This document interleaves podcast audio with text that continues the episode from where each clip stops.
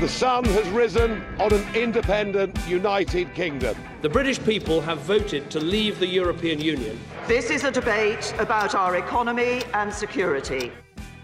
Welkom bij Brexit Watch. Want of je het nou wil of niet, de datum 29 maart komt steeds dichterbij. Dan treedt het Verenigd Koninkrijk uit de Europese Unie. En in deze podcastserie leven we toe naar dat moment en analyseren we de zakelijke gevolgen van die Brexit. Mijn naam is Koos Tervoren en naast mij zit elke aflevering Brexit-expert Caspar Jansen. Hij is Global Trade Specialist. En elke aflevering duiken we in een specifiek domein en dat is deze keer de medewerker. Dat doen we met Arnoud Driessen. Hij is People Advisory Brexit Specialist. En beide heren zijn natuurlijk van EY. Nou, er is natuurlijk uh, veel gebeurd de afgelopen week. Veel A's, veel no's. The eyes to the right, 242. The nose to the left, 391. Iets meer no's uh, misschien, Casper. Wat is jou opgevallen? Nou, de no's inderdaad. Ja, wat vooral opvalt, dat eigenlijk wederom er is gestemd op wat de UK allemaal niet wil, maar het nog steeds totaal niet duidelijk is wat ze wel willen. Nou, is het überhaupt duidelijk wat ze willen? Nou, niet voor mij. Nee, ik denk totaal niet. Kijk, wat ze hebben gezegd, eigenlijk we weten het niet. En wij willen daarom een uitstel.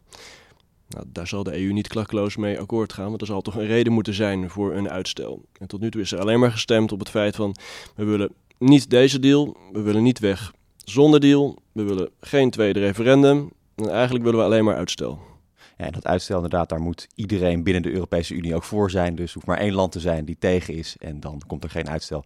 Moeten we afwachten. Uh, Arnoud, wat jou opgevallen afgelopen week? Nou, wat mij eigenlijk op blijft vallen bij het hele Brexit gebeuren, is dat het um, uh, vooral ook interne politiek is. Er wordt weinig nagedacht over van, goh, wat willen we nou eigenlijk met z'n allen? Uh, voor het Verenigd Koninkrijk bereiken. Partijen die uit elkaar vallen, de regering waarbij niet eenduidig gestemd wordt. Um, dat blijft me eigenlijk opvallen dat dat ook nu de datum steeds dichterbij komt. Ehm, nog steeds niet een punt is waar iedereen achter gaat staan. Hè? Van, goh, wat, wat willen we nou met z'n allen uiteindelijk bereiken? Ze hebben voor een uitstel gestemd. Uh, mocht de Europese Unie daarmee akkoord gaan, is dat dan uh, positief voor ondernemers die handelen met het Verenigd Koninkrijk, Casper? Dat hangt er totaal vanaf hoe het uitstel eruit gaat zien. Er gaat een uitstel zijn tot eind juni, wat nu op de tafel ligt. Maar dan eigenlijk alleen als er alsnog voor de deal wordt gestemd. Want de deal die gaat gewoon vrolijk nog een keertje door. Die wordt, over een week wordt hier weer ter stemming gebracht door mee. Nou, als je er dan doorheen komt, nou, nou, dan zal mee een soort van technisch uitstel vragen tot eind juni. Nou, dat zal er wel doorheen komen. Daar zal de EU wel mee akkoord gaan. Maar niemand weet hoe het uitstel er anders uit gaat zien. Is het een uitstel van twee jaar en is het een uitstel met daarbij de, de opmerking dat er daarna geen deal komt, hè, zodat het bedrijfsleven echt weet waar ze op moet voorbereiden? Of is het gewoon weer een uitstel van twee jaar en dat het bedrijfsleven weer twee jaar in totale onzekerheid zit over wat er nou moet gaan gebeuren? Nou, ik denk dat daar niemand echt bij gebaat is. Ja, Arnoud, hoe denk jij erover? Nou, en dat maakt het, het, hele, het hele uitstel nog, uh, nog veel politiek spannender ook. Omdat we ook nog eens naar de Europese verkiezingen toe gaan. Dus uh, stel dat er inderdaad gezegd wordt van ja, we gaan, we gaan voor een langer uitstel. Dan moet eigenlijk het Verenigd Koninkrijk mee gaan doen aan de Europese verkiezingen. En wat dat dan daarop weer voor effect gaat hebben, dat kan uiteindelijk weer een, helemaal een economisch effect hebben, zowel op de EU als, de, als, als het Verenigd Koninkrijk. Dus ik denk dat uh, het uitstel, afhankelijk van de uiteindelijke uitsteldatum, dat dat echt uh, ja, enorme invloed kan hebben. Uh, Lagerhuis heeft ook uh, tegen een brexit zonder akkoord gestemd afgelopen week. Ja, wat zijn jullie verwachtingen? Hoe groot is de kans dat er een no-deal brexit komt op dit moment? Nou, die kans is wat mij betreft alleen maar toegenomen. Nog steeds is er niemand binnen de UK die heeft gezegd hoe de toekomstige relatie er dan wel uit moet gaan zien. Nou, en zolang er geen enkele indicatie is daarvan, of op zijn minst een indicatie van er gaan nieuwe verkiezingen komen of een tweede referendum. Nou, dat tweede referendum is bijvoorbeeld net al afgeschoten, dus dat gaat al niet meer gebeuren. Dus ik, ik, zie niet echt de eenheid komen daar tot dat, dat de UK echt met een oplossing gaat komen. En zonder dat er ook maar iets van een oplossing in zicht is, denk ik niet dat je de hand op elkaar krijgt van alle 27 EU-lidstaten om dan maar een uitstel te verlenen. En je ziet ook dat de Nederlandse overheid ook flink zijn best doet om uh, ons eventueel voor te bereiden op een no-deal Brexit. Uh, get ready for Brexit is natuurlijk de slogan. Het grote Brexit-monster zagen we al op tafel liggen bij uh, minister Stef Blok. Ja, doet de Nederlandse overheid op dit moment genoeg, Arnoud? ik vind dat ze ehm, veel doen op het laatste moment om, uh, om mensen voor te bereiden. Het is natuurlijk best wel bijzonder als je je gaat voorbereiden op het laatste moment. Hè. Wij hebben ja, altijd aangegeven van, goh, uh, bereid je voor op het, uh, op, het, op het ergste en denk er goed over na. Hè. Want 29 maart is eigenlijk gewoon een datum die, die, die er staat. En het is een beetje laat om op 28 maart erover na te gaan denken. En ik vind wel dat op het moment er in ieder geval vanuit Nederland heel veel informatie komt en ook heel veel uh, oplossingen komen om de tijd te overbruggen. In ieder geval voor, voor het jaar 2019.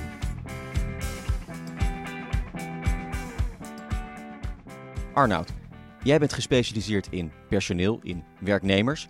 Ja, ook die zullen de gevolgen van de brexit ondervinden. Stel, als bedrijf heb je op dit moment medewerkers uit het Verenigd Koninkrijk of je wil dat in de toekomst. Hoe kan je dat dan na de brexit slim regelen?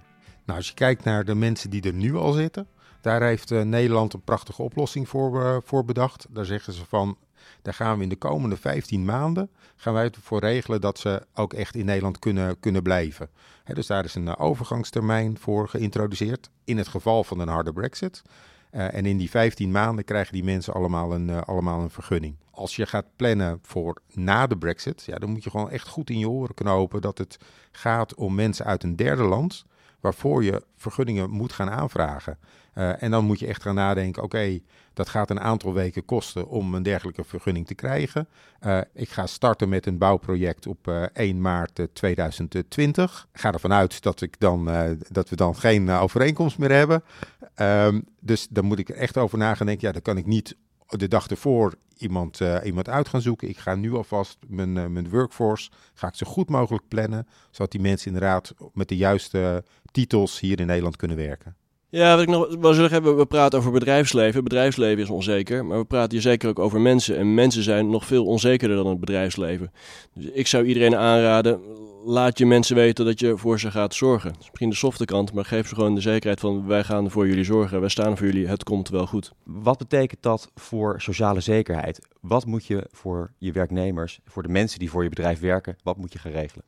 Um, op het moment hebben we een Europese regeling. Hè. Binnen de Europese Unie is er een regeling waarin de sociale zekerheid geregeld is in het geval dat mensen grensoverschrijdend werken en mensen ook grensoverschrijdend uitkeringen hebben opge opgebouwd. Ja, die Europese Unie-regeling die is niet meer van toepassing op het moment dat het Verenigd Koninkrijk geen onderdeel meer is van de Europese Unie. En dan ga je echt de situatie krijgen van, goh, gaan er dan afspraken zijn tussen de landen zelf? Dus tussen Nederland en het Verenigd Koninkrijk, tussen Frankrijk en het Verenigd Koninkrijk. Komt er misschien toch weer een soort Europese regeling met het Verenigd Koninkrijk? Of wordt het zoiets geks als dat het Verenigd Koninkrijk nu zegt: van goh, wij komen zelf met een voorstel. En het Verenigd Koninkrijk heeft nu bijvoorbeeld gezegd van mensen die korter dan twee jaar naar het Verenigd Koninkrijk toekomen, die blijven in hun thuisland sociaal verzekerd. En mensen die vanuit het Verenigd Koninkrijk voor korter dan twee jaar naar de Europese Unie toe gaan, die blijven in het Verenigd Koninkrijk sociaal verzekerd. En de rest, dat gaat dus over naar het andere land. Maar dat is iets dat heeft alleen maar het Verenigd Koninkrijk gezegd. Nederland heeft die regeling niet gezegd van, oh, dat, dat gaan wij uh, kopiëren. Dus dat gaan wij ook van toepassing verklaren. Dus dan kan het zo zijn dat een werknemer die van Nederland naar het Verenigd Koninkrijk gaat, voor korter dan twee jaar, dat Nederland zegt, ja, maar je bent weg uit Nederland, dus niet meer in Nederland sociaal verzekerd.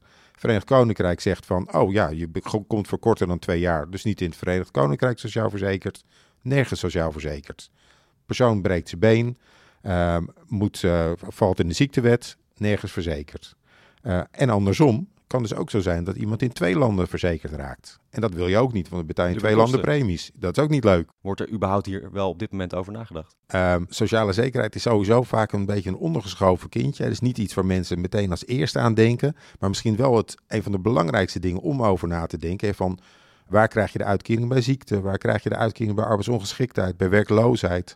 Waar, waar bouw je je uh, ouderdomspensioen op? Hè? Waar bouw je... Um, AOW-rechten op. dat zijn natuurlijk allemaal hele belangrijke dingen voor de personen zelf.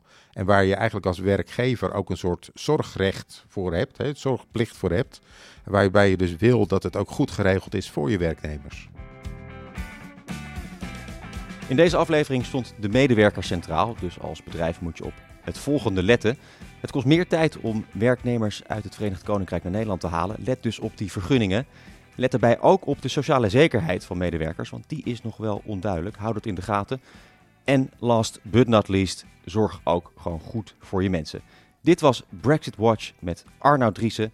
Hij is People Advisory Brexit Specialist. En zelfs elke aflevering met Caspar Jansen, Global Trade Specialist. Beide van EY natuurlijk. Wil je niks missen? Abonneer je dan via Spotify of iTunes.